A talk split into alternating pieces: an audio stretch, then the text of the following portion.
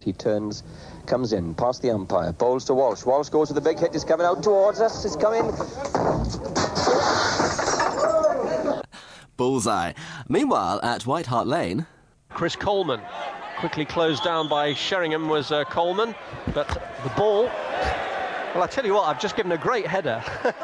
You probably heard that. Smack on the side of the head.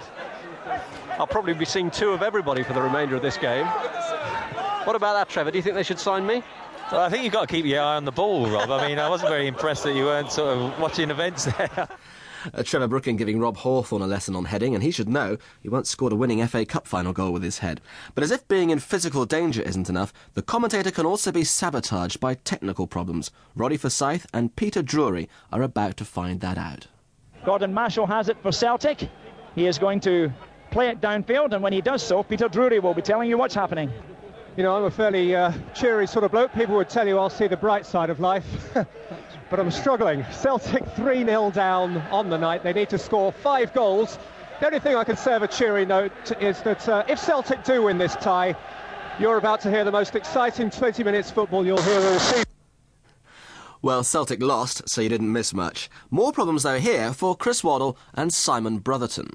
ten yards inside the half. Robbie Fowler doesn't quite beat the offside trap this time, but I think uh, we, we've got another goal in the match involving Portugal and the Republic of Ireland. Roy Weatherby. Yes, indeed, we have it now. Ireland. Sounded like Magic Roundabout there, Chris. I don't know what that was all about. It wasn't Zebedee who scored it, was it? But, uh... it sounded like it, didn't it? I think the game was being played in Florence. Now, meanwhile, another technical mishap ambushing one of John Murray's sports bulletins, and it wasn't the sort of mistake to pass unnoticed. John Higgins is the first man through to the final of the U K Snooker Championship in Preston after his nine three victory over Ken Doherty last night. He'll take on the winner of today's semi-final between Stephen Hendry and Alan McManus, and Higgins knows everyone's expecting him to face Hendry in the final. Ladies and gentlemen, this day that Hillary and I have... Strange, strangely enough, that's Bill Clinton and yeah. not John Higgins.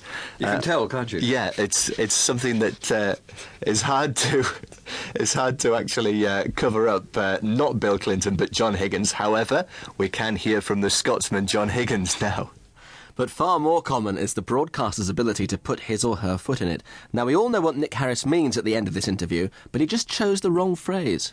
Absolutely, I have with me the press officer for the Williams team, Anne Bradshaw. Some news of Damon, I believe. Hi, well, uh, Damon actually radioed in to say that there was a problem with his front wheel. His engineer went back, said, uh, which one? And uh, sadly, by the time uh, that had happened, he'd gone off. It's a suspected front wheel bearing failure. We're not one hundred percent certain, but there was definitely a problem with his front wheel.